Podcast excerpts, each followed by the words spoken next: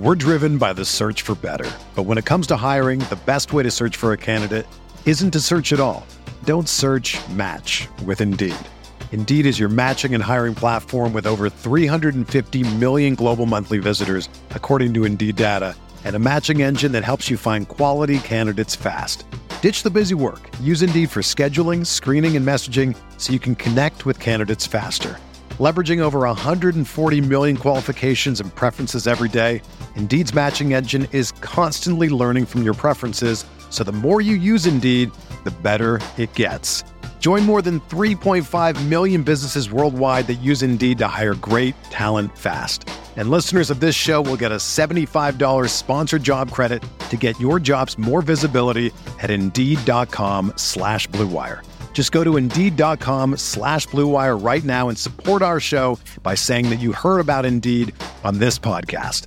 That's Indeed.com slash BlueWire. Terms and conditions apply. Need to hire?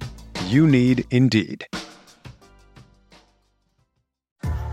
What's up, y'all? It's Drewski, and I've teamed up with Mountain Dew to produce a hilarious new basketball podcast called The Dew Zone with Drewski. Learn the backstories of your favorite ballers and celebrities like Jamal Murray. Did you have like a favorite team? Was it the Raptors at the time or no? Was the Raptors even started around that time? Come on, bro. I ain't that old, fam.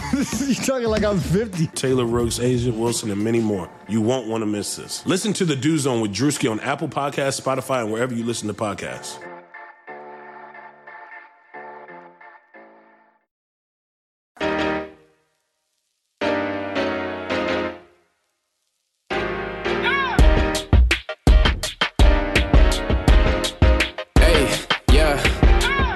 Like Kobe in the fourth quarter. This is the Dane Moore NBA podcast brought to you by Blue Wire Podcasts. Welcome in, welcome back. The pod took a little week long sabbatical after the Timberwolves season ended, but I am back today with Britt Robson of The Athletic as we begin our postseason coverage here. We're going to record this on Wednesday morning and are going to focus today on the five series that have played two games at the time of our recording. It's Wednesday, so those are the the games that happened on Monday and Tuesday Bucks Heat, Nuggets Blazers, Celtics Nets, Suns Lakers, and Clippers Mavs. I'm going to touch on the other three series on the next pod, but I wanted to save today's focus for the series that have already played twice. So I'll bring Britt in here in one second, but first wanted to let you know about our new sponsor, Subtext Bookstore. I'm going to be having uh, Jake Fisher of Bleacher Report on the pod in June here to discuss his new book, which is called Built to Lose how the NBA's tanking era changed the league forever. Obviously, uh, before I have Jake on, I need to read his book. So I bought it at Subtext Bookstore, which is located in downtown St. Paul by Rice Park and the St. Paul Hotel.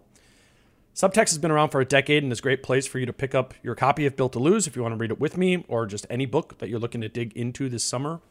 Subtext also just launched a really clean, new, mobile friendly website that allows you to browse for any book on your reading list just right from the comfort of your home.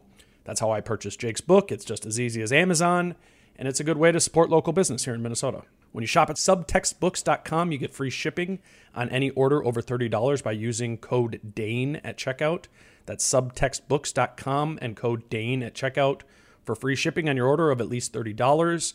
Matt reached out. He's a he's a fan of the show at, from Subtext, and it was a no-brainer for me to partner with his locally owned bookstore. So thank you to Matt and the Subtext team. So head over to Subtext Bookstore and don't forget to use code DANE for free shipping on that order of $30 or more.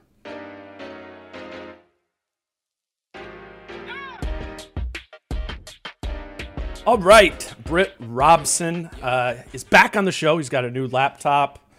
Would you say it was a season of media Zoom calls that, that killed your old one, or just no, general it was, fatigue? It was actually uh, the fact that when I brought my laptop into Target Center and everybody went home, when they took the Target Center, you know, like once they had the uh, frequency for people coming into Target Center, right. and that apparently changed when everybody left because my laptop, for the most part, I, you know, for me, about 80% efficiency is great, which is about what it was that dropped to like 15% efficiency once everybody left the building. Like almost like uh, the people who run Target Center said, all right, only this much juice is needed or something. All I know is that whenever we started post game Zooms, I was frozen out. I just thought, you know, I was like, all right, you know, I'm I'm, I'm getting blackballed for insufficient technology or something. But uh, you know, I just realized at that point, I, I enlisted the tech guys at the at the Timberwolves, and they said, um, you know, you have a, a your computer so old that you're not on the frequency that you need and they described it to me as like an AM versus an FM frequency on the radio. That's where I was at. Probably trying to speak your language. I exactly. I had an AM frequency, and what that guy said was, um, that means that you can't get things really close up, but that you could probably get this frequency like a distance away. I don't buy any of this. I don't think I don't think any of that information is accurate. I think your computer just sucked, and you know sometimes you gotta you gotta put it down right. and got a brand new Lenovo. Well, I have a bigger one now, which I wasn't excited about, but it does have. Your other one was like an envelope, though. It was very. I know it was nice. It was 13 inches. This one's 15 and a half inches or something. Mm. That extra two inches, uh, it's, it's heavier, you know, but it's it's a very nice computer. You know, I mean, it's. Uh, I have no complaints thus far. You know, we'll see. Well, I've had it for three days. well, I think we'll we'll get through this recording without a frozen screen. We hit a couple of those during the season That's when right. we were, were, were yep. recording. Yep. Um, but today uh, we're not a not a TED talk here on on laptops. We're going to talk about uh, the five series that have gone two games thus far, just so people kind of understand where we're at. Uh, so we're recording here. What is it? It's Wednesday afternoon. So the, the five series that have played two games are Bucks, Heat, Nuggets, Blazers, Celtics, Nets, Sun Laker, Suns, Lakers, and Clippers, Mavs. Initially, I was like kind of thinking, you know, we'd, we'd aim at the the Butler and Buck the, the Heat Buck series, but I, they're all kind of interesting to me in a different way. Which which series yeah. has piqued your interest most? Where do you want to start? Well, that, those might be two different questions. Uh, you know, I don't know if I want to start with what's interested me most because uh, I think that'll be a long conversation. I actually, I've, we got I've time. I've really enjoyed Lakers Suns a lot. I, re- I actually really enjoyed both of the late games last night. Uh, the Clippers uh, Mavs mm-hmm. is really fun. Lakers Suns is really fun. Uh, Nets Celtics is not fun at all. Zero fun. Um, um, Bucks Heat is interesting uh, in terms of what the Bucks are doing and how Jrue Holiday is living up to his uh, contract and his rep. Um, and I actually think you know the Blazers and, and Nuggets uh, uh, is not as fascinating as I thought it would be. It, it's hmm. fairly basic to me thus far. And then uh, what was the other one? Um, uh, I should have that. Bucks, Heat, Nuggets, Blazers, Celtics, Nets. Oh, Clippers, Mavs. No, you hit all five. Oh, okay, that's good. five. Yeah. So, so where do you uh, want to start? Let's let's do Bucks uh, Heat yeah. first because um, I mean obviously that game winner in Game One was very consequential.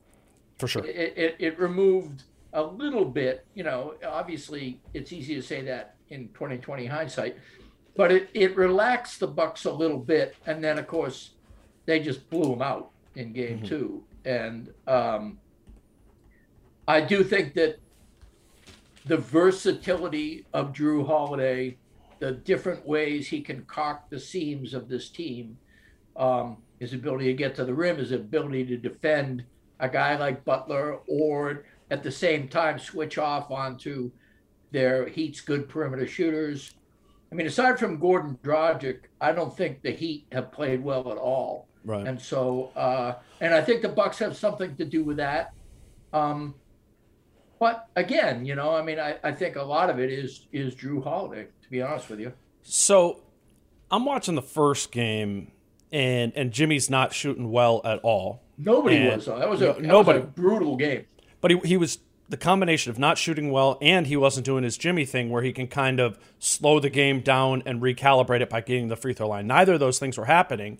Right. And and offensively, he he's he was costing Miami. He, right. he was he was he was a negative out there, but but at the same time, his his activity defensively, he was coming over, timing doubles you know, properly. He's getting in passing. Then he's got those kind of Rocco hands and ways right. where where he was. It, it felt to me, I'm like, well, it almost doesn't matter if Jimmy has a bad offensive game. He's never going to be a minus because of because of kind of what he carries and what Absolutely. he brings. Absolutely, he's like LeBron in that way. But then game two happened, Uh-huh. and, and now and now we're two games into this, and and Jimmy, you know, not that this is a a, a great barometer, but they're you know minus forty two with him on the floor and plus six when he's off the floor, and a big product of that is the fact that he's two of nine from three and six of twenty three from two. He's it is getting to the point, I guess, when he is such a critical part of their offense that he can't be a zero there, even if he is his classic hardworking Jimmy on uh-huh. the defensive end. And it was interesting. I, I look back at their just regular season numbers, and they happen to be Jimmy played exactly half of the minutes this season that the Heat played, and was out for half of the other minutes, whether that be on the bench or just That's just missing games. Uh-huh. Yeah, so it actually it, it works out well. You don't need to do any sort of Right. net rating thing. But during the season, they're plus 196 with Jimmy on, and minus 194 with Jimmy off. That was certainly the way it looked. And and so that's what you kind of expect, I think, going into this series. Right. So you you need that. We were kind of all banking, or anybody who thought Miami had a real puncher's chance in this was that Jimmy was going to be that impactful, plus the supporting cast was going to have to come through. And also, if you remember, though, last year, um, it began in Series One. The Heat were just Hmm. in locked in great from the start. Uh, Right. You know, um, they, I mean, they had some memorable series against some really tough teams. Uh, I mean, the But why do they fall apart, Britt?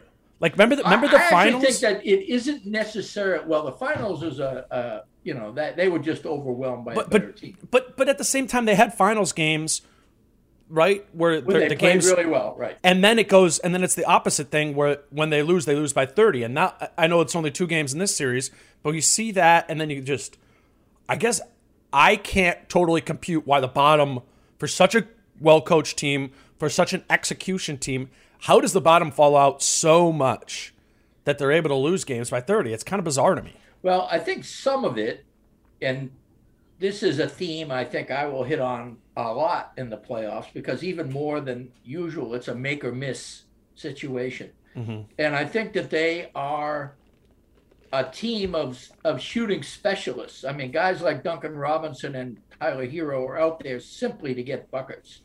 And if they're not getting buckets, that puts more pressure on Bam and Jimmy uh, to do other things. And also, for the most part, they are minus on defense. So uh, putting them on the floor. Uh, I do think it's interesting, uh, you know, how they shifted. Uh, they they changed their starting lineup from the regular season to the playoffs, and you're wondering the way Dragic is playing, whether or not that's inevitable again here. You know.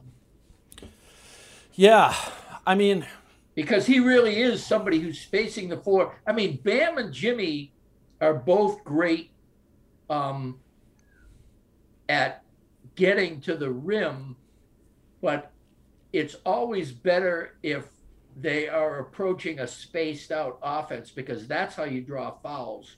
If you, if both of them are really good at seeing the double team coming, particularly Jimmy, and either passing for a dime or getting, you know, using that momentum from the double team to to get the foul on one of those two guys. And I'm curious, uh, what is Butler from the line thus far? How many free throw attempts has he had, particularly in the second game? he he has taken 14 free throws in two games made nine of them 64% And what was he in the second game?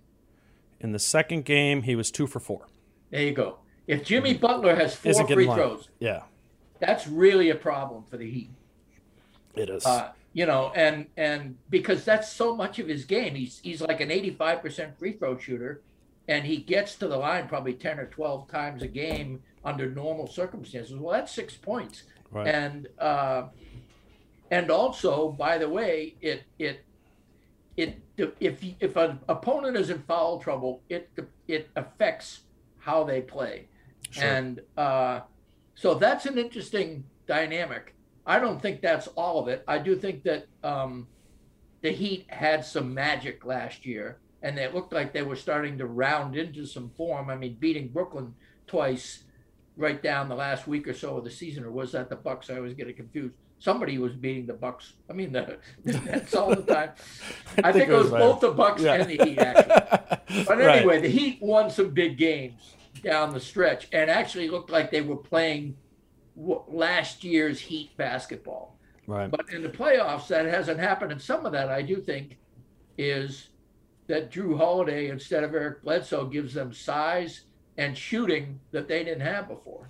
Yeah, it, it's it's certainly true, and, let, let's let's talk about Milwaukee a little bit in in a second. But um, I, I I think when I'm watching this series, and same thing when I'm watching the, the, the one game we've watched thus far of Atlanta, New York, is I see this massive talent discrepancy between the two teams and a theoretical coaching advantage from the less talented team. You know, Tibbs in New York and Spoelstra in Miami.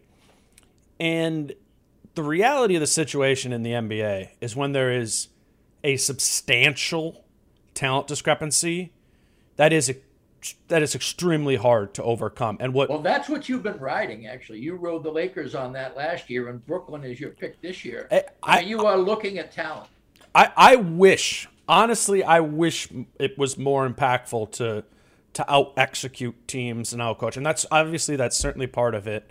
But we're just at a point here in the league where particularly offensive talent overwhelms, Right. and and I think I think we're going to see that in the Atlanta series, and I think we're seeing this in the Milwaukee series where I think both of these series are going to end up being very short. I, I think mm-hmm. everyone, I- and I specifically the one thing I, I texted you, I was like, we're not going to talk about Tibbs and the Knicks Hawks game, but here I am bringing it up. But I actually. I I mean, actually, I, I, I had the Hawks. yeah. I had the Hawks in like six, and I mm-hmm. had the Bucks in six. And See, I'm what I think is going to happen is I think I think the Hawks might sweep the Knicks, and I think the Bucks might sweep the Heat. That would be uh, interesting, and I think it's possible. I will go. I'll stay with my six on the Knicks just because I think that Derrick Rose will win them at least a game, That's and I think that uh, the Hawks are not disciplined enough not to punt a game. So Mm-hmm. I think there'll be two there. I don't think there'll be any question which is the better team. Um, when it comes, I just think that goes a long way, man. I, I like, No, I, I know. I, I, and, you, you could you. see it quick. You could see it But wait quick. till we talk about the Clippers and the Mavs. Touche, touche. All right, let, let's let's give let's give Jrue a little bit of love, though. I mean, oh I- man, so much fun, isn't he? I mean, and and the way what that team needs a little bit is every game, like they've they've got their top three talent in Giannis, Middleton, and Jrue, but all three of those guys offensively can kind of hit walls where where there's extended periods of time where where Middleton isn't feeling his mid range jump shot and he's clanking from there.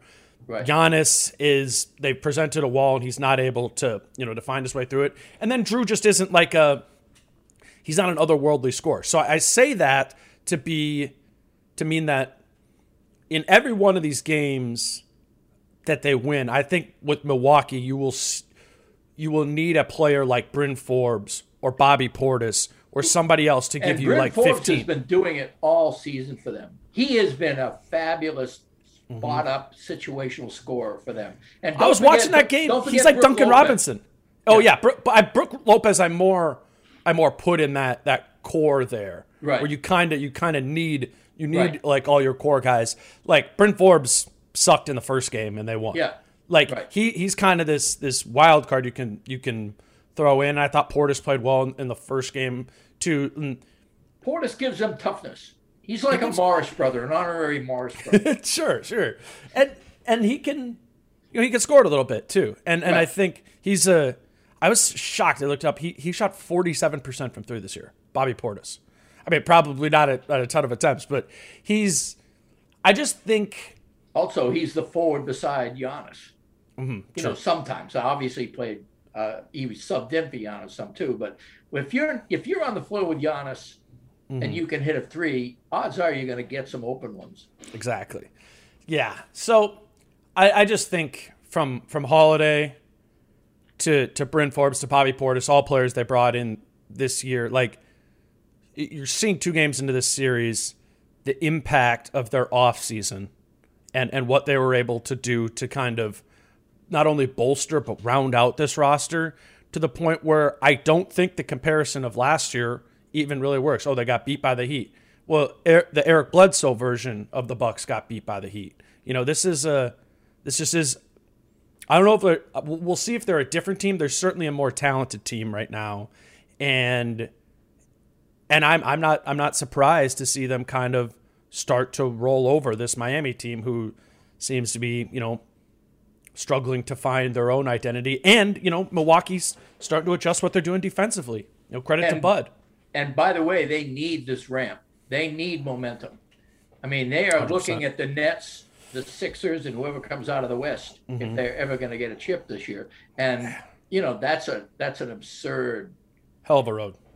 you know and so i i think i think it they would be really benefited by a sweep just because it gives them the extra rest but it also gives them a little bit of that confidence. Now obviously they're going to run into that can they win big games at some point in this series? Right. i mean in not in this series but in the in these playoffs they're going to be tested in ways that i think the heat so far at least have not even come close to testing them. So yeah, I mean, I, I agree with you that um, it's interesting to me how many uh, basketball dudes we just sort of hang around with who like the Bucks this year, and I just never saw it. I said, you know, look, the road's too hard, um, but I'm beginning to understand. I just always said you can't get past the Nets and and the Sixers and just left it at that. But I should have accepted what they are, which is an extremely good team, who, by the way, would probably have a better shot of emerging out of the West than they would the East, which is kind of comical Which is wild. when you think about, you know, Uh, well, the West is. Let, The us West move. is- let's move over there. Um, Okay. pick a pick a series. I just, I don't know what the hell's going on in the West. Like, I don't know. I don't know who to pick, what to pick. Like the East, I can kind of make sense of in my head. It's you know, it's those, it's those top three teams. It's Ken Mock, Milwaukee run through all three of them. Philadelphia has a cake road to the finals, and Brooklyn's probably just going to win it because they're overwhelmingly talented Well, than the rest. of I. I, I, I think that the West, anyway, I, it's certainly more interesting uh, in that respect. But I also think it's been so much more fun than the East games. Uh, yeah, I agree. You know, you know. Um, well, Let's do Lakers Suns. Let's do Lakers Suns. Okay, that's the big one in my view. I mean, uh, well, I mean Dallas has made the other one very interesting, but let's the Lakers Suns is interesting because holy shit, the Suns look really good. I mean, the Suns are playing with so much poise. Ayton, Ayton has never played better. Cameron Payne My playing God. out of his mind last night. You know, Chris Paul was hurt and they almost beat the Lakers. You know, uh, twice. yeah. I, I think we, we, we talked about this earlier in the the year where when I was watching Phoenix, what always stood out to me, just regular season games, random Wednesday night, right, is Chris Paul always being intentional about fine tuning DeAndre Ayton, fine tuning DeAndre Ayton. And I think smartly so, he realized that like if we're gonna come out of this West here, like we not only are gonna need Book to be hitting on all cylinders, he's gonna need to be hitting on all cylinders, but you need a third guy. Right. You're gonna need a third guy who's gonna need to be at least that low level star level, right? Right. Like Bam. Yeah, like on yeah, and and in game one, you know, Ayton was that, and, and he wasn't. I mean, he wasn't a far cry from that in, in game two either. He was so very solid. I, he he's been great. He and they need I him on the boards. and Chris Paul is um you know me, I had him in the top three of the MVP conversation the entire season, and I love the guy. But I wasn't giving Monty Williams enough love. I thought Tibbs should have been coach of the year. Uh, and I would have even, you know, put Monty Williams in a basket with like three or four other guys, you know. Not that he couldn't have been second to Tibbs, but he, he could have been as low as fifth to me. Um, You know who I give him a lot of credit for is Cameron Payne. Yeah, well, just I think the entire team. First of all, that half court offense when they were trying uh, to play around Chris Paul's injury, Yeah. and that that handoff to on the curl to uh, Booker Booker. and having a guy, a three point shooter, usually Cam in the corner or somebody, and then Miles Bridges or somebody flashing to the middle. If they doubled Booker on that curl, Right. they could. The Lakers, who were a great defensive team, could not stop that.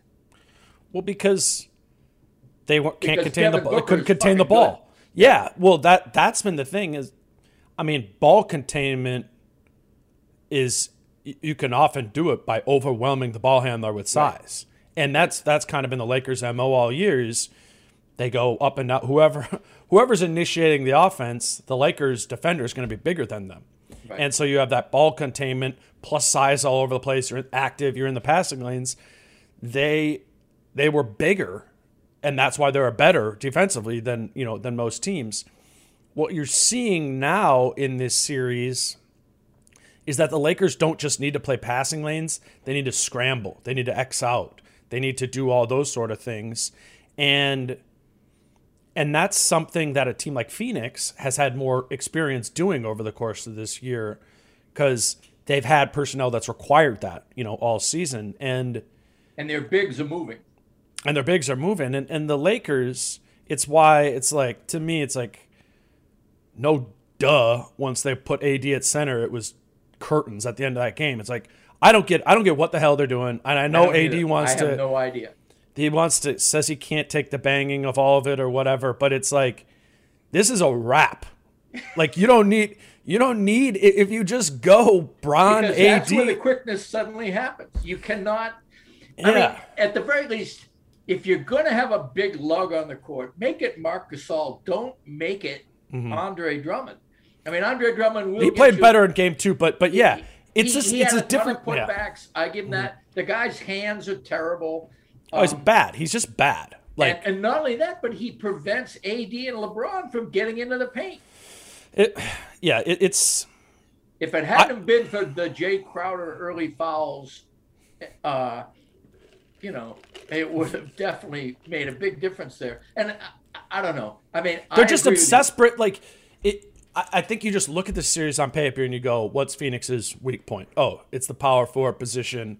We can just we can find a way to punish that. No matter if they go crowder there johnson there even kaminsky there whatever we will just bludgeon that by sliding ad down to the four and doing that. And and if i'm phoenix i'm like yes please you know try and do that we're going to just have crowder go chest to chest with him and force AD into trying playing like Kevin Durant. Like because AD will bite. He will, and he'll right, that's right. He'll he'll try and shoot up over him, and Yeah, you know he will Patrick Ewing it. You're no doubt about it. right. That's a good example. Yeah, and and I just think it's like if the Lakers uh, even extend this series longer or lose it somehow, it's going to be because they were obsessed with trying to puncture that weak spot in the Suns at the power four position that I just I'm not saying it's not a weak spot. It's it's the weakest spot Right. in in the Suns lineup, but it it requires the Lakers to go away from their best lineup, which is AD at the five. But you know what it might be? I mean, because I agree with you. There hasn't Mm-hmm. been anything you've said about this, and I think you've hit upon one of the things that is most perplexing is why you play a bunch of, you know, big lugs against the, the Suns. Um, and I have a lot of respect for Frank Vogel's intellect. So I Oh, yeah, don't- for sure. I th- I, he must understand something. And I think, quite frankly, either LeBron can't take the pounding or he wants to spare LeBron the pounding this early in a, what's going to be a long road. Because if But AD it seems like it's AD. Like, how does know, it but if you impact the pounding? AD, of, if you put AD at the five, then LeBron has to slide down to the four, and I think that's good. That means LeBron Mm-hmm. gets in the paint more, and I think he's better there. But I also think that that gets to be you think he's better there offensively or defensively? uh, offensively in terms of what he can do. If he, if the put it this way, I think open lanes are good for both LeBron and AD, and I think that's why having Gasol is better than Drummond, and I, I think that's why having AD and without either one of them is best. See, Uh, I, I think I think LeBron doesn't want to attack right now. because of his ankle. Yeah, and and what I think is that um, if that's the case, then that's you. You've answered the question as to why they have a big dude who Yeah. doesn't help them because that puts LeBron at the three, which means that you know he can be guarded by Cam Johnson half the time. I mean, Right. LeBron doesn't enjoy that, I imagine. You know, I mean, having Cam Johnson on you when you're still trying to work yourself back into, you know, that whole mindset. Um, Well, Johnson and Bridges. I know, but Yeah. but Bridges oftentimes uh, put it this way, uh, you notice when Cam Johnson is on LeBron, that's when you go, oh, okay. You know, when Bridges is on him, uh, I just feel like um, the Lakers are not as intentional about isolating Attacking, LeBron yeah. on Bridges as they are. Okay, I thought you were going the other way on that for some reason, but no, I'm with you. I'm with you there. Yeah. Yeah. And so it is one of those things that it the the, the Lakers are playing bully ball, mm-hmm. which isn't a bad strategy. It's just that they can be smaller and still play bully ball. Right. As they did at the end of the game. What did they do at the end of the game? They went with AD at the five, and then Bron, what did he do? He backed down into the post the whole time. I just think, and this is the sound like the stupid thing where you compare yourself to a professional athlete, but I busted my ankles a million different times in my life, and I know the best way to re-roll it is is when you jump up and you land on somebody else's foot, like at all. Like if your ankle's completely fresh and fine, like you can land on feet and it's not going like a you're not gonna you know Right. roll it unless you land completely wrong. But if you if your ankle is at all weak and and you land on anybody's foot like at all, it's you're out for you're out for at least a few more weeks. So I think I think LeBron is calculating that into the way he's playing. People are like, "Oh, he doesn't LeBron can't go by anybody right now. He's not trying to explode to the rim." And I don't think Can't- it's that. Is not really. I mean, Yeah, and, and maybe it like I obviously this is clearly just a theory, but but he's going to LeBron can play this super conservative style of offense where he's taking step backs, he's taking fadeaways, or or like the next step in is a little bit more is just trying to play bully ball in the post. Like those are all situations that are far less likely to roll your ankle. If he starts having to take somebody off the dribble, you know, s- slice through two guys, go up and lay up or dunk on someone, you got to come down and your body's not under the same amount of control. And so I think that he's saving that. I don't think it's that he can't do it. I think he's he's saving it. well, I mean, I think it. What ratifies that theory to some extent is how many times did we see AD get put in a sandwich last night, Mm-hmm. and how many times does LeBron get put in a sandwich? Uh, you know, I mean, LeBron is avoiding is avoiding being the sandwich. Mm-hmm. You know, uh, and AD he got some whistles out of it, but he also got crunched a few times, and Mm-hmm. uh, and and to the Suns' credit, they know that they have to do that as well. I think it's very revealing that Frank Kaminsky is not seeing Zero. he's not seeing any time in this because that's like lightning through butter. I mean, you know, there Kaminsky will offer no resistance. I mean, they they threw uh, they threw Saric out there because he's a body, you know, you know, in Didn't a way work. that. And Torrey Craig, I mean, Saric was terrible, and he was still perhaps preferable in some ways. To, Well, he at least counters that size that the Lakers exactly, are are obsessed with. especially but- when Drummond is on the floor, you know. And Yeah. So, and you I think they're just going to go Crowder and fouls. Johnson. Yeah. if if Crowder doesn't get those fouls. Now, on the other hand, let's face it, if Anthony Davis is engaged like he was in game two versus game one, then big advantage Lakers. And if Chris Paul can't play with his mm-hmm. right arm, which was very apparent, very apparent. dribble. I mean, it's The last can't six, dribble. The last six quarters. I mean, listening to Reggie Miller say, "Oh, you know, what I mean, like a revelation that Chris Paul suddenly is compromised, like in the second quarter of the game the other night." I'm thinking about, didn't you see game one? He didn't actually. He didn't call that game, and so he probably didn't see game one. Um, it's An issue.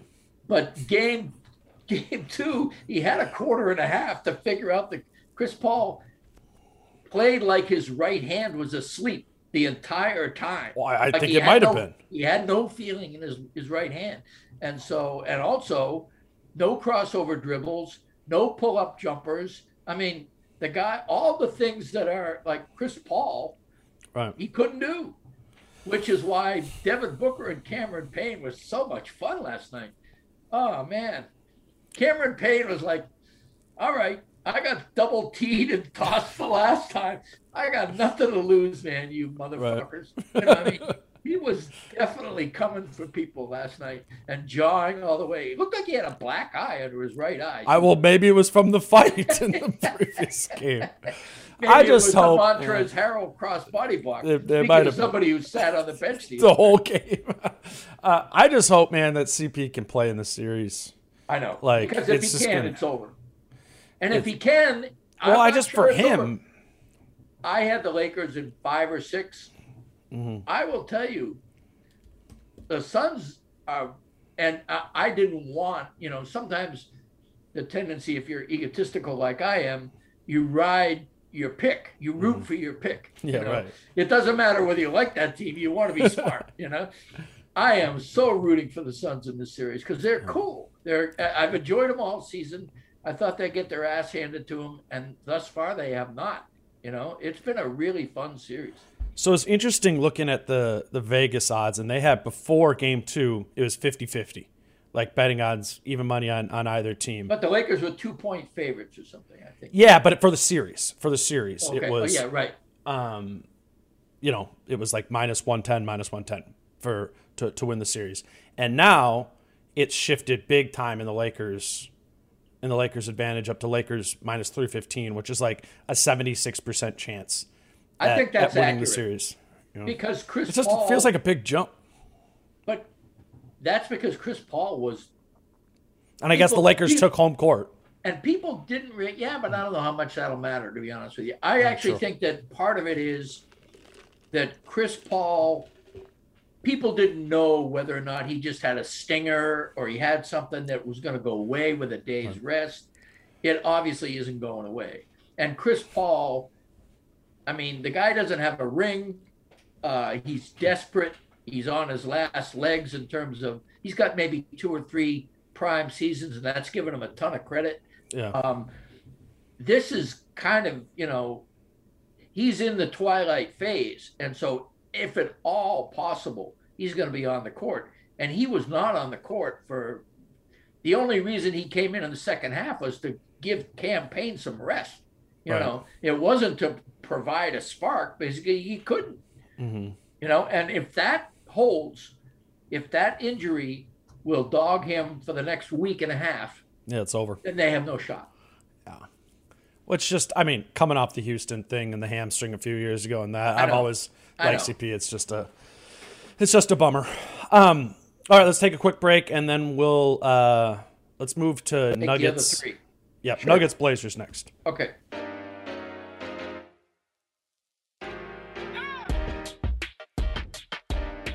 This podcast is sponsored by BetterHelp. If there is something interfering with your happiness and preventing you from achieving your goals, BetterHelp will assess your needs and match you with your own licensed professional therapist.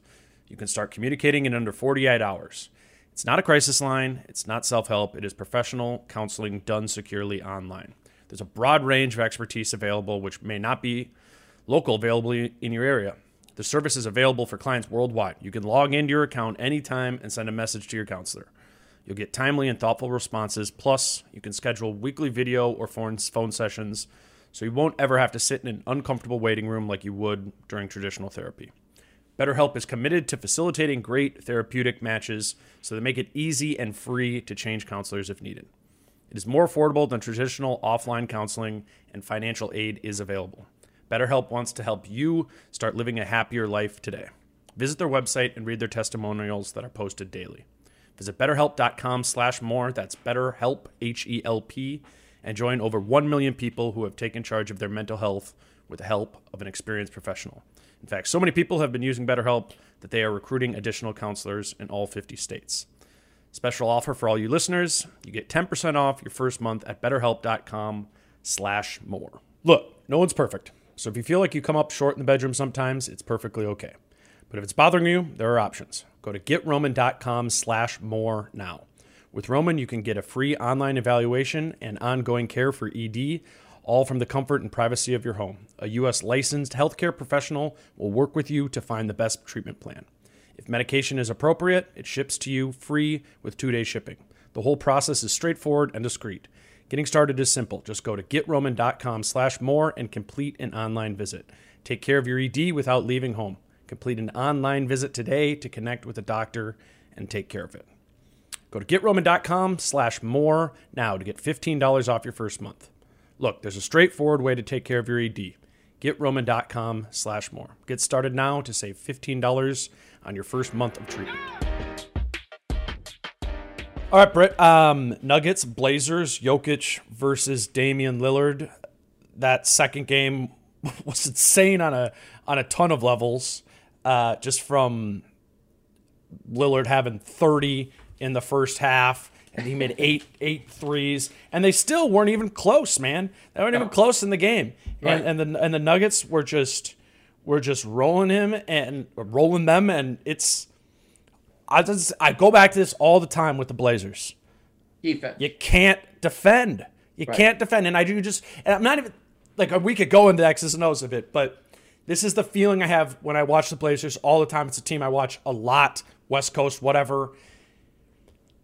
They have these explosive games from often from Dame, sometimes from frequently from CJ, Right. and sometimes even from Nurkic. And and it happens and and you go I know what this feels like. I know what this looks like. And when it happens on other games, on other teams, their team takes a lead and, and put, puts the game out of reach.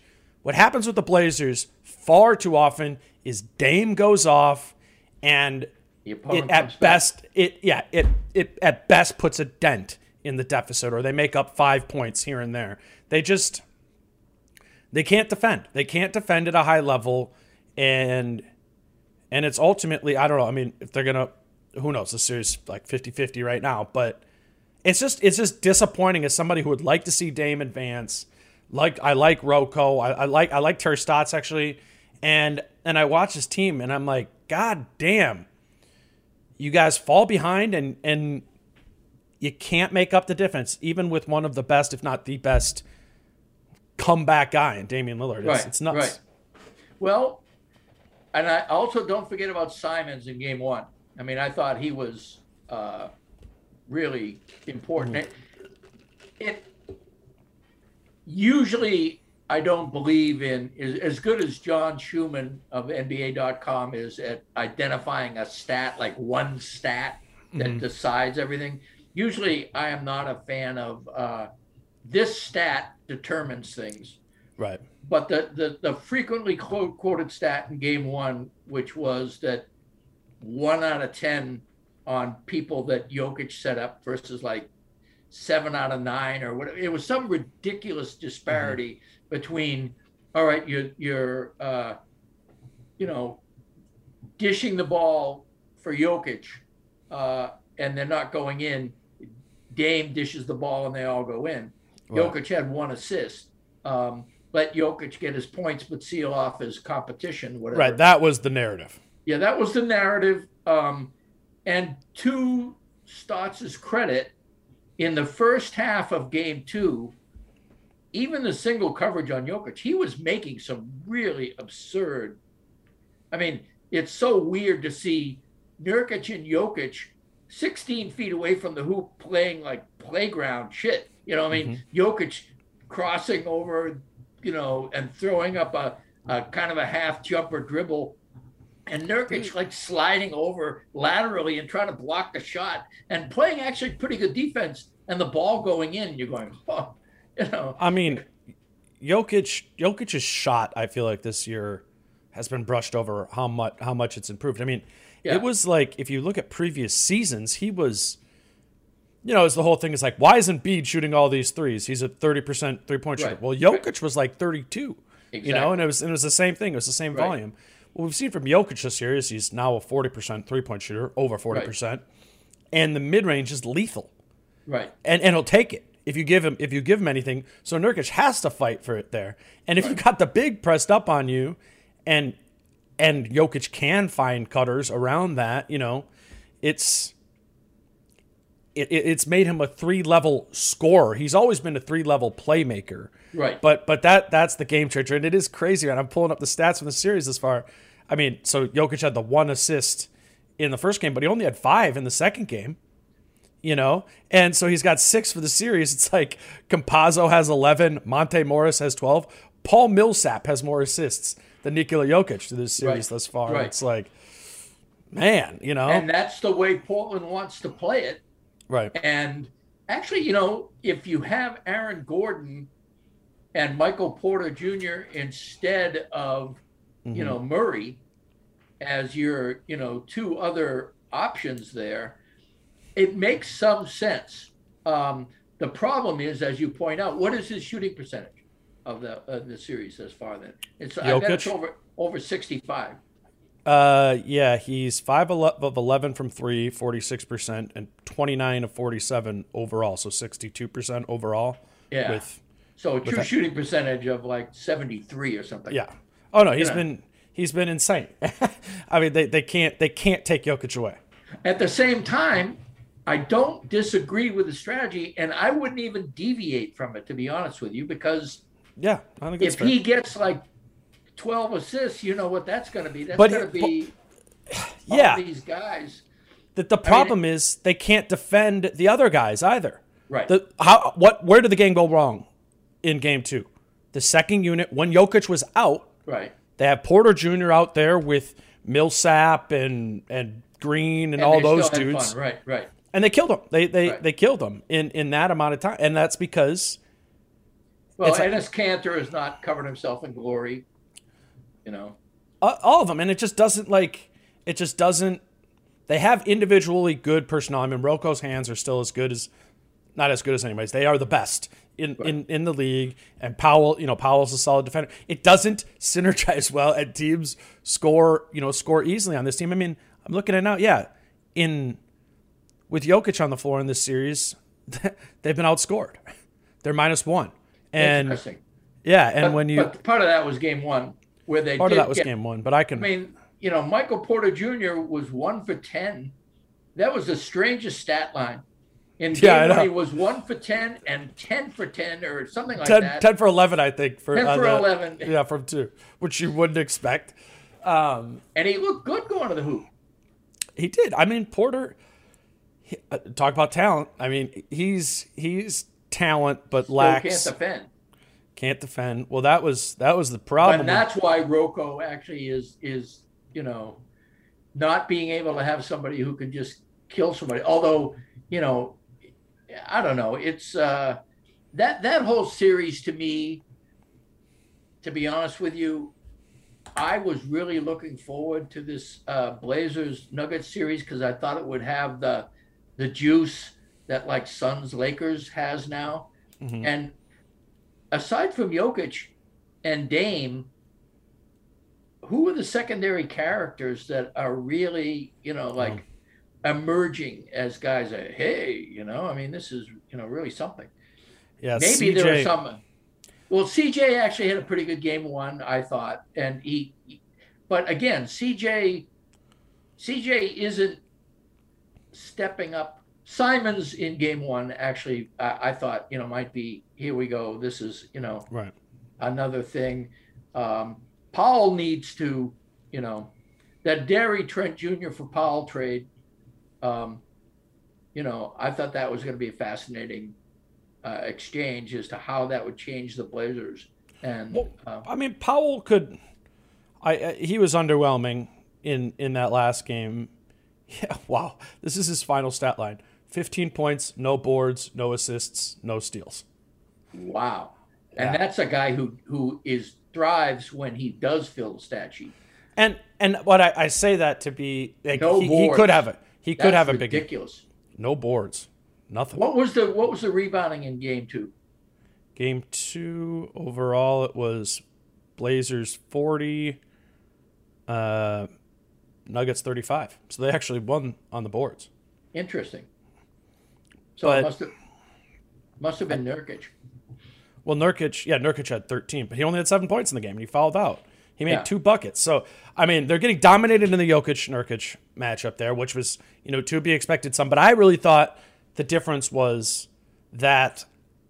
Every, okay, so you look at the starting lineups, right, and you go, "Oh my God, Rivers and Campazzo, Right. like versus Dame and CJ, and you know, there's just But Campazzo is underrated. yeah, for sure, but like Rivers is not. those don't those guys don't look like playoff starters on a team you would expect to win a series. Campazzo looks like a bench a bench piece, and and he you know he probably A great whatever. bench piece. Yeah, and they're and they're, they're forced into this. So I think you you look at this and you go, okay, the Blazers have the advantage there. But what what I think is played out or will continue to play out is is that Nuggets second unit I think will beat up the Blazers second unit and you know, and maybe they'll have to start playing Dame and CJ more, but it's working. Like JaMychal Green can play, Monte Morris can play, Millsap played really well in that last game. Right. They're finding a way. Like Shaq Harrison is even like just throw him on Dame when Dame is going off and just uh, irritate Right. the hell out of him. Like there's, I think, I think this Denver group is like very much, you know, knows who they are. So in the even if the Dame and Jokic battle, if we want to distill it down to that, is a push. I'm taking the rest of the Nuggets in a weird way over over the Blazers, even though you know it might look like Well, I mean, what you could argue, let's let's put it, you know, facts on the ground are that Portland has seized the home court advantage. sure. Uh, Portland does is one of those rare places that does have a home court advantage. I don't know what their capacity is right now, or whether they're going to allow fans in. But if they allow a lot of fans in, they will have a home court advantage. Sure. And they also, I mean, that was an epic series two years ago. Uh, so they have that history. Um, The quadruple overtime where Jokic played 61 minutes in a game. Talk about that game. well, just that whole series. Uh, that I mean, was you great. Know, you know, I mean, that had to be a memorable time for the Nuggets there. Uh, not to mention the Blazers, of course. But again, um, it does come down to can you execute on defense enough? Do they have enough? Um, and what I will say is, I know you badmouth Portland, and with all kinds of justification. I mean, Portland's are, defense. Portland's defense. Yeah, they are 29th or whatever. They Yeah. finished 29th. Once we get to the Clippers and Mavs, I will tell you that compared to what the Clippers are doing, Portland Mm-hmm. looks pretty solid on defense. you know, I mean, it's just ridiculous. And so I don't want to badmouth Portland too much. They still have Dame and CJ. I still think probably the Nuggets win the series, but that game one win and the way they won that game, I mean, Jokic has to continue to be phenomenal, which is probably a you know a good bet. But if he So Vegas has Portland winning the series. I know that was a little confusing to me. Still actually- has them like that now. and and I will tell you, um, that's precisely one of the reasons of my respect for Vegas. Vegas telling me what I should have known over and over again has has has given me pause on some of this stuff. I think on paper that and actually even what we've seen the first two games, let's face it, if Denver hits its outside shots, game one is a lot different, you know, than Right. it was. Um, I still think Denver should be the favorite in this, but I'm not as ready to throw in. You know, I, I'm pretty convinced that the Lakers are going to win, and I know that the Bucks are going to win the last two series we talked about. I'm less assured of a Nuggets victory in this series thus far, and it isn't just because of Vegas; it's because Dame is something, and I also think that the way they're defending Jokic is requiring uh, Jokic to beat them in ways that he, frankly, I don't think likes as much. Not his preference. Yeah. I, I think I kind of hate when people do this, but there is this idea in the series of to which of these two teams is it more detrimental if they lose in the first round? It's a Uh-huh. no-brainer. Definitely Portland. be Portland. Right. Yeah, like Denver They're playing with house lost Murray- yeah. Murray's gone. Right, right. and and you know it sh- certainly does not look like Jokic has embraced that philosophy at all from the moment Murray right. went down, and certainly through these you know these first few games. But you know Neither is Dame. You know, Dame Right. Dame is not going out in the first round. Is is what it feels like as well. So I just for both of them, I think it's about what's the support. What does the support end up being? Um, can you scramble? Can you execute defensively, Portland? Can can Powell give you things while Rocco simultaneously gives you things? And then for Denver, you know, can you punish them on down the line? Right, like as you as you get further down there, Millsap killed in you know in the second game. And Monte Morris had a really good series so far. I think I, it doesn't. He, do you see him passing up threes? I thought that was bizarre, but he likes to get to the rim right He does, lately but for some reason. I looked it I mean, that more so thirty-eight percent the last two years from deep. Yeah, I know. I, I don't know. I mean, thought that was maybe weird. part of it uh, might be that uh, that is an Mm-hmm. element of you know how many guys in the backcourt can get to the rim. I mean, you know, obviously Gordon is better that way, but Rocco isn't better that way. Uh, I mean, uh, wings, and then Campazzo, I think doesn't. You know, he's a sneaky guy, but he's better in transition. He's better on the outside. Right. Um, so again, you know, I, he may be kind of fulfilling a need or something. You know, That's true. Put putting pressure. JaMychal. JaMychal Green actually is disappointed. I don't think he's had a good series at all thus far. Well, his role has kind of shifted overall for them since Porter took on a bigger role. Right. There was a little more of a, a split there. I, I think he's a good player. I, I think he's. I would not surprise me to see JaMychal Green have a breakout game in the next two, sometime either game three or four, where he gets his usual like seventeen and seven or something. You know. Or or get in a fight. yeah. Well. Um, all right, let's uh let's move over to Clips Mavs. I, I don't know about you, but I was much more locked on Lakers Suns with those games stupidly being Yeah, um, I actually up I against saw it this other. morning on DVR. Oh, you, you watched it? You did? Yeah. Okay. And also, I, I, I watched the whole thing. I, I think it's been a great series. Uh, I, I mean, that's not true. I think it's been a. uh, what I mean is, I think it's been an extremely consequential the- series. For sure. I, th- I think that Luka, um, you know how much I have detested is not too strong a word. Luka's ref baiting and just acting like a flaming asshole. And it might be part of my get off my lawn uh, age or something. But uh, the guy has grown up. I mean, it is really fun to see, uh, you know, how that is happening. Uh, okay.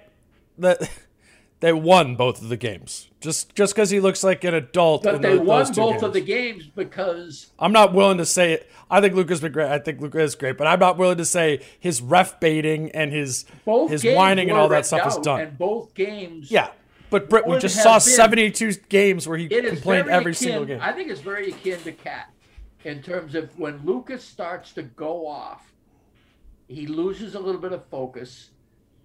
Lucas turned uh, Luka turned his attention toward the Clippers, who have a bunch of red asses themselves, you know, on the other side. So, I mean, the, you know, Pat Bev may have been the best thing that ever happened to Luke as a treatment toward the refs because he's got other, other, yeah. other people to deal with, you know. Other people to yell at. Yeah. and and also when you have Kawhi on you and then you wind up guarding Kawhi a fair bit on the other end, Mm-hmm. that's a litmus test that people are going to watch. Luka is ready. I mean, he got crowned one of the top five guys in the NBA at the end of the last playoffs, and then kind of buried that ranking through most of the regular season. Part of it was because he did play distractedly, in my opinion, and was got you know he got taken out of some games that he shouldn't have gotten taken out of in terms of either being bodied or either being Sure. Defended in a way that wasn't good for him. He is accepting all challenges. His shot selection has been superb. He was hitting fadeaways over Kawhi. He was crossover dribbling through Pat Bev and, you know, uh, Zubac and banking things in. And he was also passing, first of all, first of all, it's like five, five minutes into this. Five minutes 18th of all. 18th of all, uh, Tim Hardaway has been so valuable for them. Uh, Wait, wait, wait, wait. Hold on, hold on. My turn. Before we get to Tim Hardaway, they, they, I mean, this is not a unique thought. First of all, Okay. this is not a unique thought. But they have they have the Clippers have nothing for Luka Doncic in terms of of a defensive. Kawhi Leonard, Paul no, George. but Britt, they're going to set a screen every time. Uh-huh. Of course, yeah. If if like Kawhi could So you don't think a, a team with Kawhi Leonard and Paul George should be able to figure out how to handle pick and roll defense, though? I mean, that's the thing. well, who's going to set the screen? Yeah, don't bring Paul George's guy up to set the screen so you can switch it. But if you're bringing up Zubac, then that's my that's my whole point here. Oh, I'm is they're just I thought you going were about Clippers defense. I'm talking about the Clippers defense. So Okay. they're going to bring. So you're going to bring up Por, if if Zubac is on Porzingis, you're going to bring Porzingis up to set the screen, and now and now you have Luka and Zubac. That's you know that's game over, right? And even if they want to go with Morris, which they did, who who is a little bit better there, Morris fouls out of the game. They don't have anybody. You don't not you, but I don't think people understand how big Luka is He's six eight. and and thick. So I agree. So he is going to.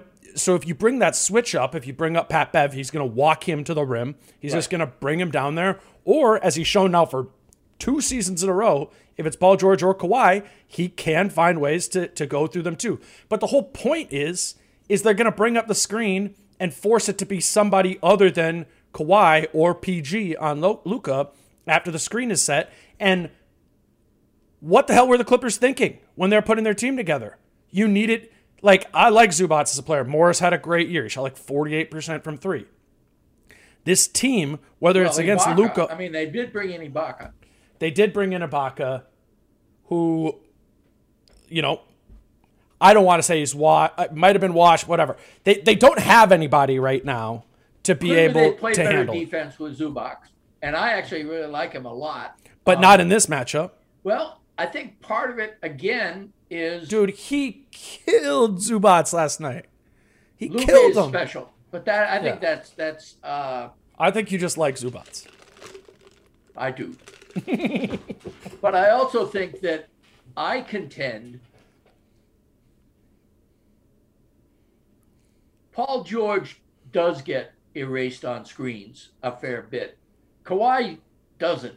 You know, I- I actually think that there are, even if um, it's Porzingis setting the screen, um, by all means, give Porzingis 15 shots at the rim and just, you know, trap it Show two to the ball. Yeah. the guy has that has been killing um well actually in the game one of all people it was Finney Smith who was just oh man he's so much fun to watch a guy who has turned himself a defensive specialist who has turned himself into a two-way player is always one of my favorite guys Right. and he's definitely one of those guys but in game two Hardaway just killed him and Dude, that last three, that last three, what the hell was Paul George doing?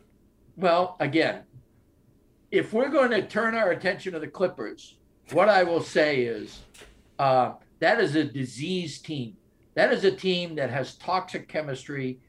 Uh, Kawhi Leonard, stoic leadership may work on some teams. It does not work on this team.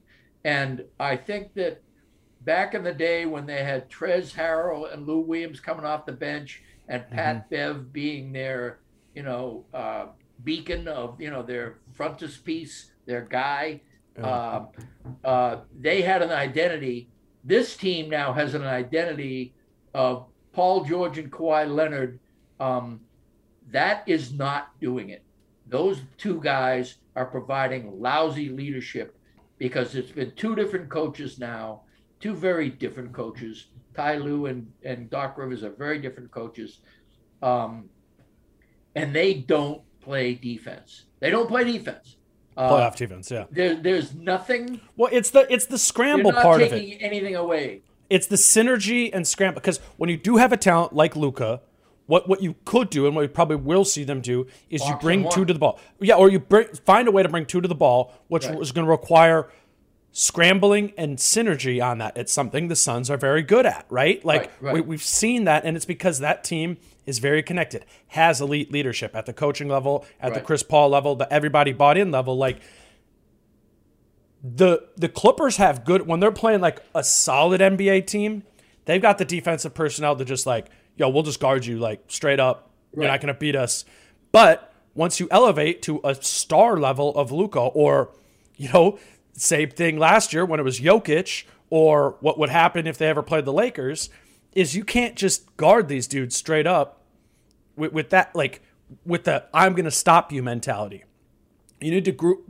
You need to stop them with we are going to stop you mentality, which is by bringing two to the ball and then scrambling and then scrambling off of that, communicating. Like I, I, I would love to sit by the floor, like in our seats at Target Center, and listen to the Clippers talk Right. on, on defense and compare it to, and then have the Suns come in the next night and, and mm-hmm. compare it to that because that, like, that's what it is in the NBA today. Like, people are like, oh man, Kawhi's the claw. He's on the ball and he can get steals and stuff. That's great. Steals go a long way, and, and sometimes that's really impactful. In the aggregate, the best defense in the modern NBA is one that slows you, not necessarily stops you. And the I- Clippers don't do that in the playoffs. And I mean, I, I would argue to some extent they also they have slipped in on-ball defense. Kawhi has slipped. I mean, Kawhi is actually may even be better as a a uh, a hunter of uh, blocks and closeouts now. Um, but what I will say is, I think it goes way beyond X's and O's. All season long, and even the first season Kawhi was there, this team just drops out for like five minutes at a time That's in weird. games. I mean, where all of a sudden the opponent goes on like a 14 to 3 run uh, for no reason. I mean, and and it happens chronically. And one would have hoped that the you know elevated atmosphere of the playoffs would change that. Mm-hmm. Um, the cliche about whoever wants to play defense first will win this game absolutely applied last night. I just got through watching it, you know, and like Dallas decided to play defense toward the end of the third quarter, beginning of the fourth quarter, and made a run. And and that 12 point cushion lasted through most of the rest of the game because both sides continued again to score all the time. Dallas stopped the Clippers for a short period of time because the Clippers went into one of one of their weird funks, and the Clippers never played defense from minute one to minute 48 in a manner that was going to ever slow down the Mavericks. And it's just bizarre to me that you've given this team, you know, that is a frisky team and is extremely well coached by Carlisle, goes without saying, but they were not world beaters coming in. I had the Clippers winning this series going in, and I had them winning it like five or six because I actually thought that some of the Clippers' uh, attitude issues and leadership issues would disappear. Um, and and if anything, they're more exposed. But we Um, were probably sleeping on the idea that Luka could all- be Superman again, that yeah, well, that Luka could be that again, and maybe even slightly more right? because he, now he's a year older, and and I think we didn't really, I think we kind of viewed that as, well, he could do that again, and they still lost last year, right? But there was no Porzingis, you know, Hardaway is a whole nother level of player Well, now. He's in a contract year, and you, you know I, I know that's always a cliche too, but man, what a time to have the season he's had. Right. He's And just gotten Brunson, better. I and mean, Brunson like- has just gotten better. Yeah, but although Brunson has kind of been uh, missing in action, hasn't been needed. I guess is a better way to put it. Well, you watched that game more Yeah. astutely than I did. I was flipping back and forth and re and watched the fourth quarter. yeah. Um, I but didn't know. It's not that he's been bad. It's just that um, he hasn't if, I been was, if I was naming top four stars, Yeah. you know, Brunson wouldn't be in that list. I'm just saying. I think we probably be number two. underestimated we underestimated some internal development Right. from Dallas this year, and I even did a, a week ago. You know, was, I, Right. I was with you. I would have said did. I, I would have said you know six games or whatever for the Clippers, but at the same time, you know, in hindsight, I don't. I just this isn't this isn't necessarily surprising for me, and quite frankly, just as like I don't know, a team building purist, I'm like hell yeah, like I know. I know. I don't care. fun. I don't Let's care that the Clippers Clipper are franchise. right. bury him, bury him. Like I mean, Kawhi can be a free agent this summer. He has a player option this summer. I guarantee you, if they bow out, I mean- the idea of him coming back just makes no sense.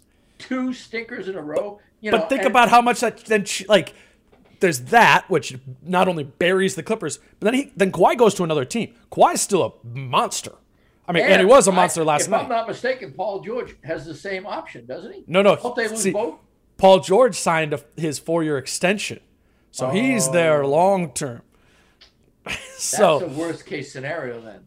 yeah, They really have to try to sign Kawhi because Paul They George really as the leader on your team, that's not Mm-hmm. looking good. or you just like if Kawhi goes elsewhere, then you probably just got to trade Paul George too. Yeah. Well, I mean, again, that, eh, Paul that's a- George, you know, it's now gross. people who are Clipper fans, Maybe they can get Shai they, they, Alexander back. they, def- they defend. Uh, that's a good one. they defend Paul George. I mean, people. I have a, a really. oh no, he's a good player. really. I mean, they- said he's had a really good year. Like if you put Paul George like on the his game. Warriors, I don't like his game. I, it feels. Um, I don't. he- I think you don't like his personality. he used to be a multi-purpose benefit to a team. And I don't know what he takes away now. Every now and then he can lock down somebody, but not, you know, he's at best the third best defender on the team behind uh, uh, Kawhi and Pat Bev. And I don't know. I, don't, I think he's second ahead of Bev, but whatever. Like Okay. Pat Bev gets hurt too much to be Sure. noticed for his defense, but he when he's on the court, the defense gets better. Now with the Clippers, that means you go from a one to a two. But um, anyway, Dallas, I believe for the series now may be over fifty percent from three on volume. On volume shooting, because they were like 42% or 47% game one, and I know they were over 50 last night. Yeah, I got it. I got it right here. Um, yep, they're fifty percent exactly. 50% from three. shooting. And how many shots? Seventy. 35, 35 a game. shots a game. They've made 35 threes. Which, if you're a Clippers fan, you're going, well, you know, if that doesn't sustain, you know, maybe we, we can pick up this. But it will two. sustain because they're not being guarded. Yeah, true, true. No, I, I, mean, I'm, I'm, I'm playing devil's advocate and looking for the other out. so awful. If they don't Bury them. if they don't get their defense in gear. I mean, there's so many things, and you watch a week from now. I'm used to this. You know, the Clippers will win this series. Yeah. You know, but I will tell you, spot. from what I've seen thus far, the Clippers disgust me. Yeah. I mean, they are a waste. They're a waste of two premium wings, and they are a waste of no leadership there. They check out of games at weird times. They're not even equal to the sum of their parts, let alone greater than the sum of their parts. Uh, and I'm embarrassed that I had them to win this series thus far because it just it's not good basketball. I'm And with you. and you know and and I've never been much of a Ty Lue fan anyway. Might as well throw some knives in that direction too. So, um, well, let's not talk about the basketball of Nets Celtics, but just I want to talk about the Nets. I know, yeah, that's what I'm saying. Is Okay. how how has your view just from these two games where we've seen actually the big three together and how they fit with the other guys? How have these games and I guess the combination of how good the Nets have looked in these two games with how kind of chaotic the whole rest of the playoff bracket is? How has that impacted your view on them as being a championship favorite or their championship odds? I think this is an unfair test. I think the Celtics are decimated and um, and and know in their bones they're going to get swept. Uh, Right. And I also think one of the reasons they know that is because James Harden, Kyrie Irving, and Kevin Durant have all been on teams where they were the one or two seed and they were going against the seven or an eight seed and they looked at that team across the court from them and they said all right let's make this quick Right. and that's what they're doing they are saying look let's not waste time here and they have the added advantage of everybody including me saying they can't play defense let's play defense. Let's get after it, you know? Um, and so it's easy right now. They, it's always easy to pump yourself up against an inferior opponent. I would have felt better if they were doing what the Bucks. Well, they have no opportunity to do it, which is why you know I say it's unfair. Um, the Bucks are are beating a, a Heat team that at least on paper you say they're good. You know, they they, Right. they could really surprise you. Uh, I knew going in, I thought that the Nets Celtics series was going to be the biggest blowout going in, just because Yeah, yeah.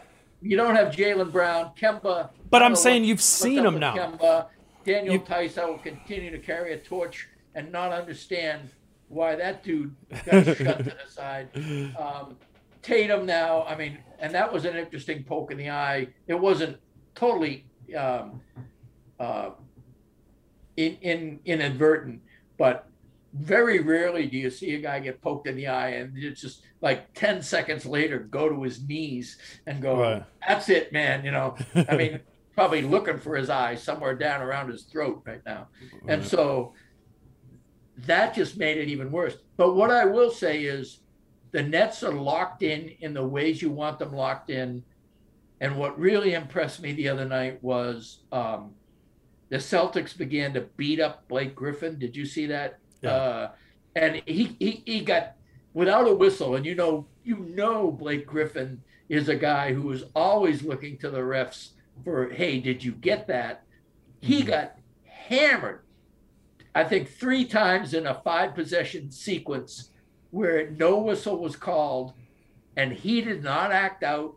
And then about two plays after that, put in a left-handed slam over two guys And then the next play put one in too. Yeah, and yeah. I just thought to myself, he's locked in. He is locked in.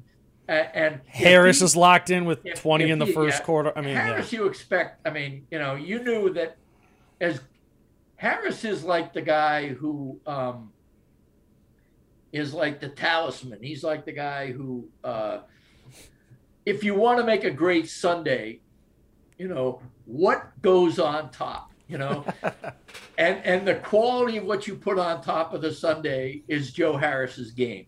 Yeah. If Joe Harris, if the team is rolling, then Joe Harris is going to be phenomenal. If the team is in in in mud, then uh, Joe Harris is a single cherry. You know, So are they your favorites? uh, coming out of the East No, no, no, no. Championship. for it favorites. all, no, Why not? Because Who? Okay, who? Who? Who are you taking? I still take the Sixers coming out of the East, Mm. and it remains to be seen. A lot of basketball to be played to see who comes out of the West. If the Lakers right themselves, that's an interesting, you know, uh, battle. You Um, think the Sixers are going to beat the Nets in a series? I do. Wow. I've I mean, I can't wait that. for it. Yeah. I've always thought that. I mean, yeah. Ben Simmons and Joel Embiid are pretty good defenders, you know, and and and Yeah. Well, that's And- going to be the question, right? Is how can how is Brooklyn going to be able to defend Embiid, and how is Brooklyn going to be able to defend Giannis? Those are the questions they're going to have to answer in those next two rounds. And to your point about Blake, it's good to see that he has a pulse, a real Yes. pulse, I and agree. is is an option there. I I don't know, you know, dust off DeAndre Jordan, Claxton's playing, whatever. Like they are going to have to throw some body. Those are going to be the series where the Nets are just going to have to outscore the opponent. and the other thing is we haven't had this. That's why I said it's an unfair test or an incomplete test, maybe another way to put it. When it comes down to crunch time touches, Yeah. I'm still I want to know whether or not there will be a fluid pecking order or not. All three of those guys have a lot to prove. I, yeah, I just think you're you're ex- expecting the worst. No, I'm expecting situations where um, I'm obviously not ruling what you're it's describing a social out. media world. It is a brand world.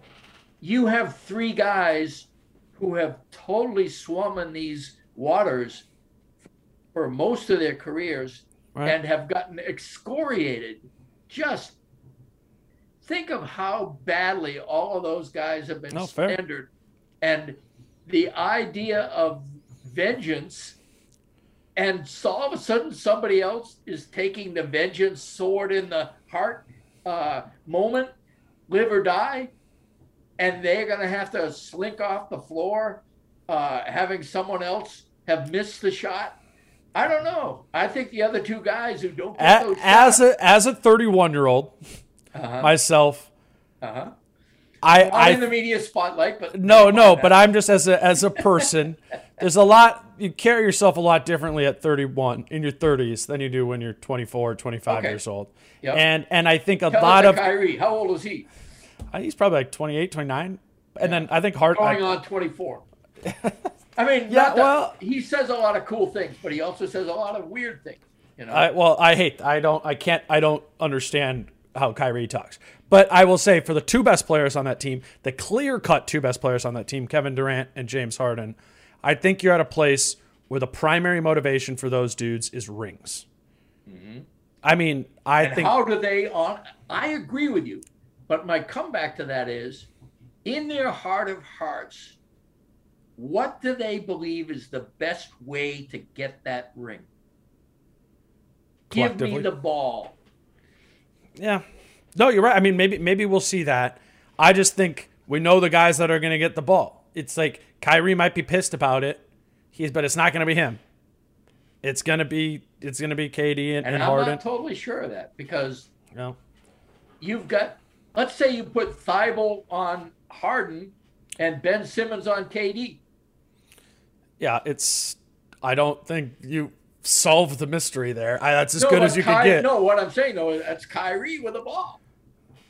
Well, Harden brings it up the floor. You know. Exactly. So, there yeah. you go. There you No, I, I mean, it's going to be really interesting. It's just like, to me, I'm watching that game, and I, I granted, I understand Boston doesn't deserve to be in the playoffs, so it's whatever. But I'm watching that game, and and the, the feeling I get of that dominance, you know, triggered the same thoughts in my head as I had watching the dominant Golden State Warriors uh-huh. back back at that the, the KD Right, years. right.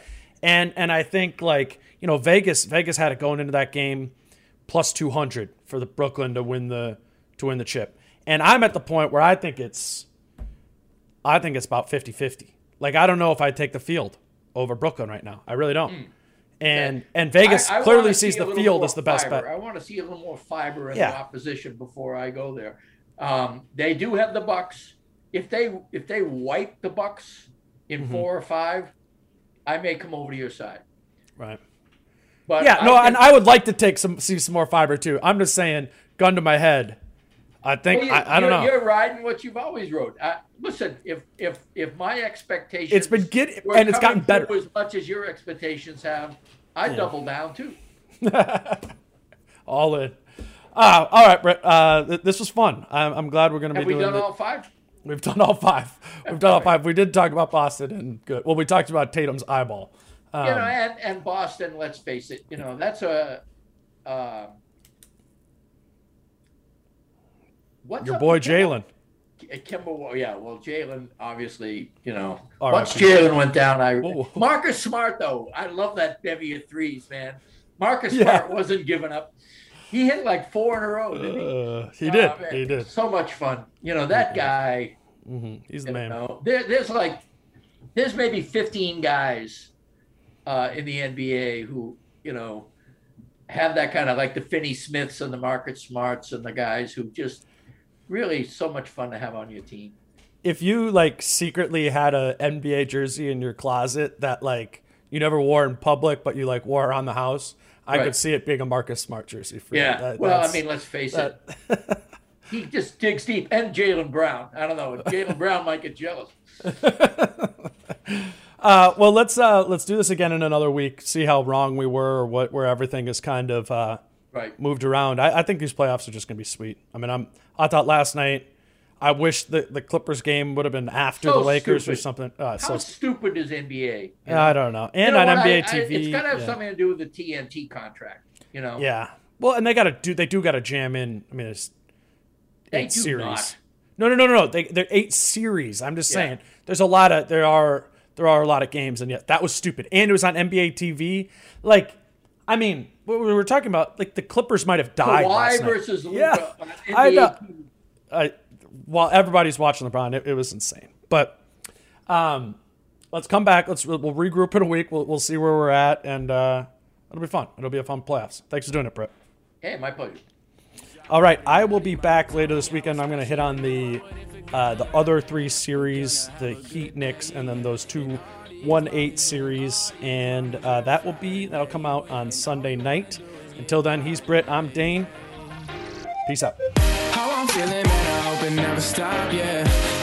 so you can find me in the crowd, yeah, yeah. Don't let standards ever, ever bring you down, yeah.